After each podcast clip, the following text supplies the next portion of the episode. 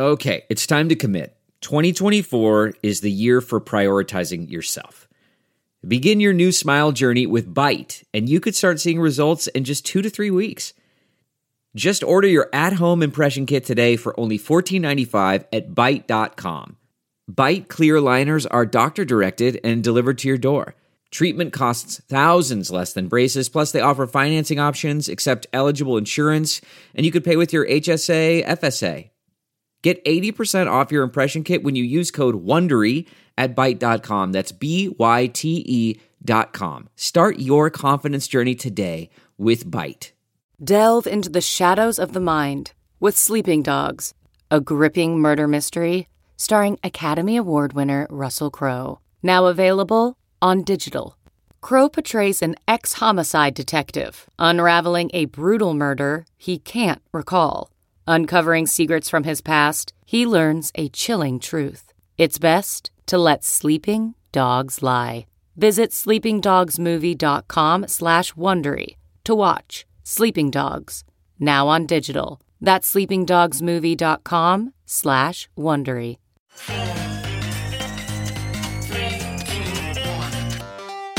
Welcome back to The Breakdown with me, NLW. It's a daily podcast on macro, Bitcoin, and the big picture power shifts remaking our world. The breakdown is sponsored by Nexo.io, Arculus, and FTX, and produced and distributed by Coindesk. What's going on, guys? It is Thursday, March 10th, and today we are talking about the highest inflation print in 40 years, and more importantly, how everything going on right now with Russia and Ukraine is changing the inflation narrative. Now, before we get into that, if you are enjoying the breakdown, please go subscribe, rate, or review the show, or if you want to get deeper into the conversation, come join us on the Breakers Discord. You can find a link in the show notes or go to bit.ly slash breakdownpod. Also, a disclosure, as always, in addition to them being a sponsor of the show, I also work with FTX. Okay, so to today's topic. Inflation is something we've obviously been tracking very closely on the breakdown. In fact, inflation has, in some way or another, been the dominant macro theme since shortly after the COVID 19 shutdowns.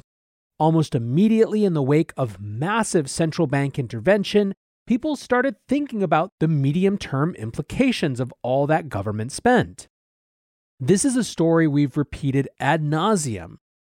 Paul Tudor Jones' great monetary inflation thesis, Michael Saylor's melting ice cube, and so on and so forth. This was the inflation narrative was what drove the Bitcoin and later crypto bull market coming out of 2020 going into 2021.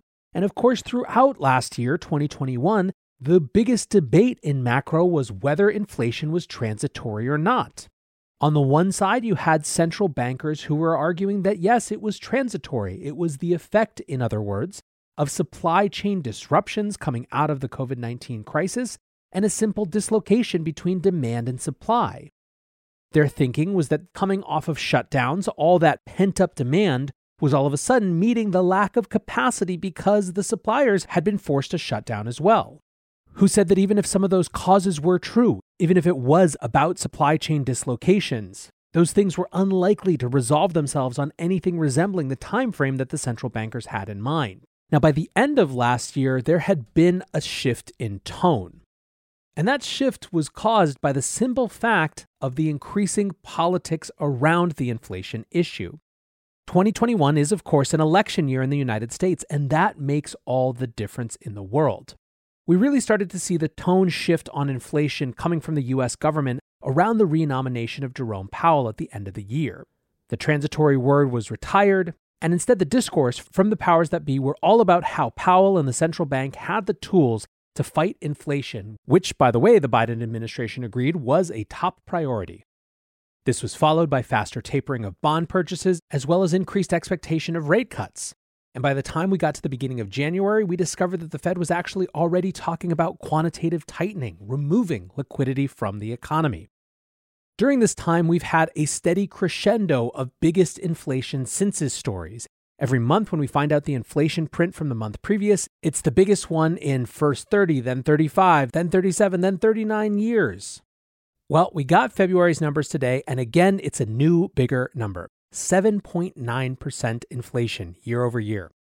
That's a 40 year high, up from 7.5% in January, and it rose 0.8% month over month. Core inflation, which excludes food and energy, increased 6.4%.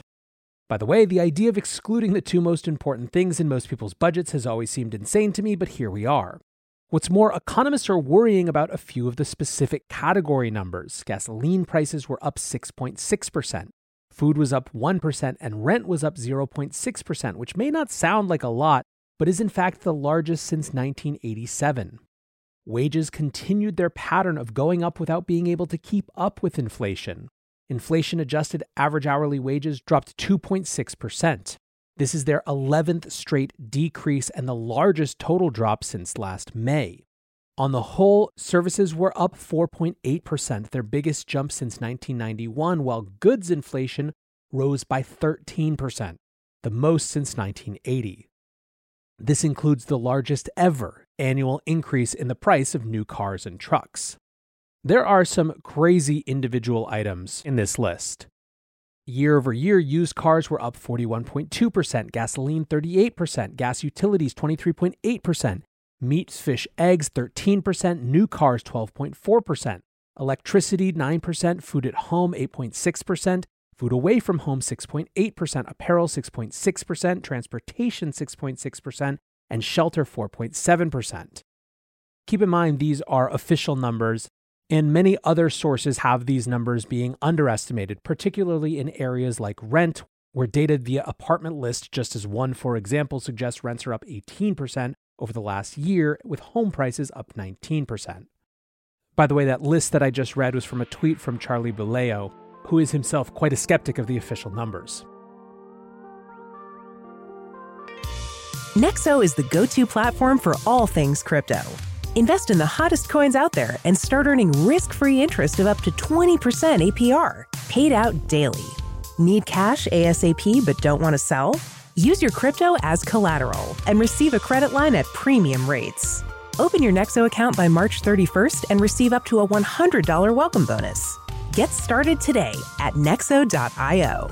That's N E X O.io.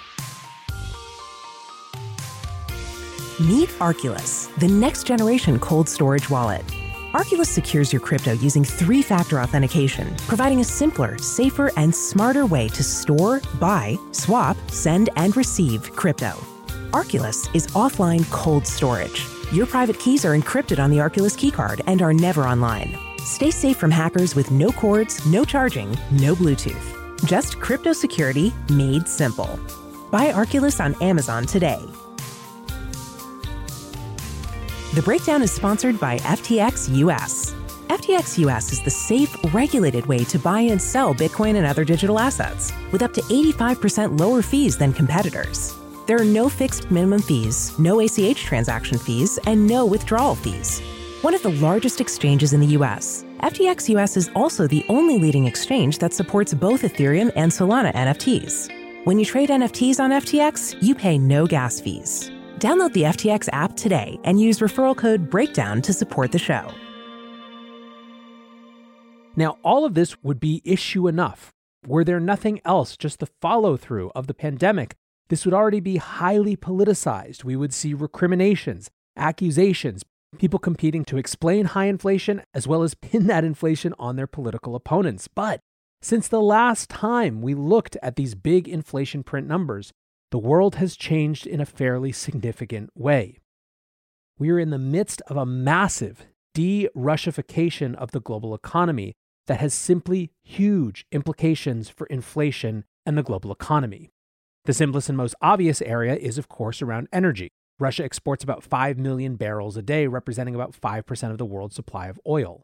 Russia also supplies 40% of Europe's natural gas, and so if there were nothing else, leaving all of that behind would be an insane hit for the global economy to take. But it's not just that. Russia is also a top three grain exporter in the world. Something like 12% of the world's calories come from Russia and Ukraine combined. Russia is also the world's largest exporter of two of the three main types of fertilizer globally. This is a commodity which was already six or seven times as expensive as the year before, and is obviously pretty important when it comes to how we feed the world. Then there are the platinum group metals that are used in electronics and catalytic converters, which means, by the way, that cars aren't getting cheaper anytime soon. Russia is also a top exporter in refined copper, seed oils, coal, and so much more. This is going to significantly increase disruptions and inflation. These things that were already expensive, like cars, are just going to get more so. And that's to say nothing of parts of the world like Egypt, where a huge amount of their food comes from Russia and Ukraine, that are likely to face even bigger issues. This de Russification is going to increase both the economic and the political aspects of inflation. On the economic side, gas has increased 19% this month to $4.32 a gallon on average. AAA did a survey and found that most Americans will change their lifestyle above $4 a gallon, and at $5 a gallon, over three quarters say they would need to adjust. In some parts of the country, like California, the average price is already over $5. Russia, however, also adds a new narrative explanation and a new entrant in the discussion on how much inflation is due to natural consequences of the pandemic versus specific policies of the administration in power versus corporate greed versus war with Russia. And don't forget that corporate greed narrative as well, which you can see all over the place today in response to these numbers. The New York Times writes corporations raise prices as consumers spend, quote, with a vengeance. Corporate America is lifting prices and bragging about bigger profits as consumers open their wallets and spend heartily.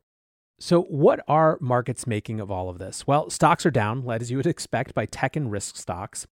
And it seems clear that while initially the war in Ukraine was seen by some market participants as a reason for the Fed to get more dovish, it seems to be coming around to the realization that that just isn't the case, that the Fed has to keep serving its highest master of fighting inflation, and then ultimately fix the consequences of whatever comes from that next. Max Gokhman, the chief investment officer for AlphaTrAI, says the key here is that shelter and food, not used cars, are driving the print. Combined with declines in real wages, this locks in the Fed's compass. Of course, with the Russian invasion showing no signs of abating, it's unlikely the next headline reading will be below expectations. The market reaction is investors finally pricing in that this war will make the Fed more, not less hawkish. That's not stopping opinion pieces in places like Bloomberg and elsewhere from arguing that the Fed has to reconsider its anti inflation policies. Just today, a piece titled Fed Needs to Delay Its Rate Hikes showed up on Bloomberg. The argument is basically that if the Fed hikes, it increases the chances of a recession, and if a recession hits, it increases the chances that the Fed has to immediately reverse any rate hikes. That seesaw pattern, the article argues, weakens the overall impact of the Fed's policy, which is, of course, driven so much by signaling.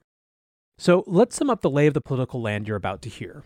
You're going to hear some say that this is all Joe Biden's fault, that the specific policies of this administration around COVID caused inflation and the Fed didn't do enough last year to tamp it down.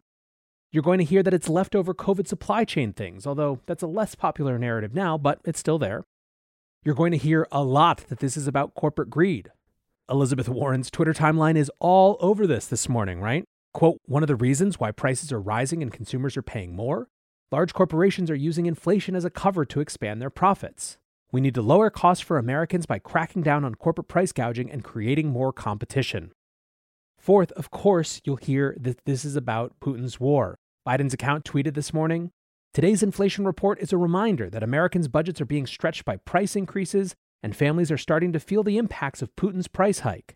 But I am fighting to bring down the everyday prices that are squeezing Americans.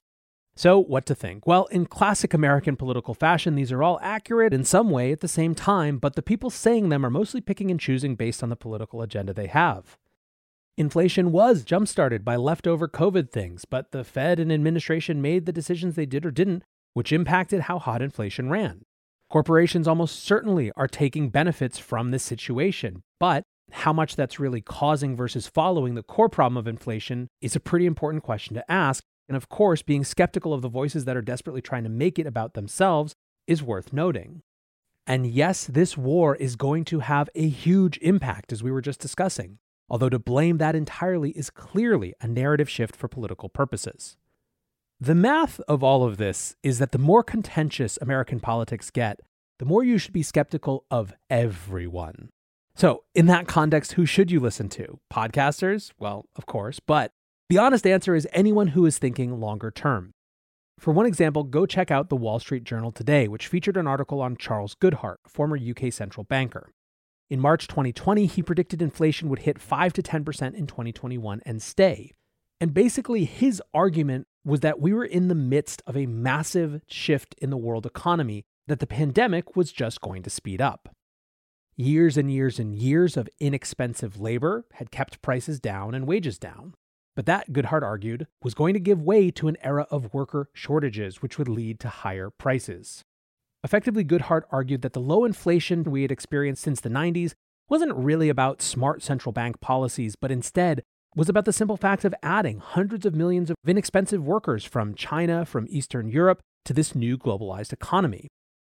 A quote, demographic dividend that pushed down wages and the prices of products they exported to rich countries. Together with new female workers and a large baby boomer generation, the labor force supplying advanced economies more than doubled between 91 and 2018, end quote. Now populations are aging out, birth rates are declining, and labor is becoming more scarce. In the context of labor becoming more scarce, workers are going to push for higher wages, which will in turn drive up prices. On top of that, businesses will start to manufacture and invest more locally in order to offset those labor shortages, which will in turn increase the cost of production and the bargaining power held by those local workers. Goodhart said the coronavirus pandemic will mark the dividing line between the deflationary forces of the last 30 to 40 years and the resurgent inflation of the next two decades.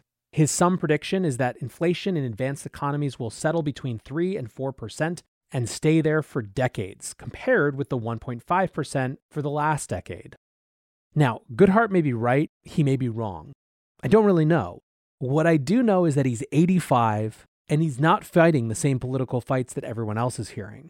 It's hard, but if you can find voices like that who have a different incentive structure you might be able to piece together something closer to a truthful view of the world.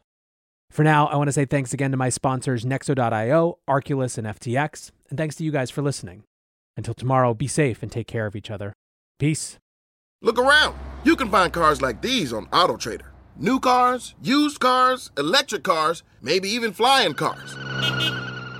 Okay, no flying cars, but as soon as they get invented, they'll be on AutoTrader. Just you wait. AutoTrader. Ah, spring. Nothing like the world progressing towards summer to inspire your own progress. That's what life's all about in your career, relationships, and your finances. Let's talk about that last one. With the Chime Secured Credit Builder Visa Credit Card, it's easy to start building credit with everyday purchases and regular on time payments with no annual fees or interest so your weekly grocery run can feel even more productive and that morning coffee can taste like a little victory. And if your credit scores grow, so could your opportunities to get lower rates on loans, like for a new ride or finally having a home to call your own. Sounds like progress, right? With Chime Secured Credit Card, you can start improving your credit scores right away. Get started today at chime.com slash build. That's chime.com slash build. Chime. Feels like progress. The Chime Credit Builder Visa Credit Card is issued by Bancorp Bank NA or Stride Bank NA, members FDIC. Out of network ATM withdrawal and OTC advance fees may apply. Terms and conditions apply. Go to chime.com slash disclosures for details.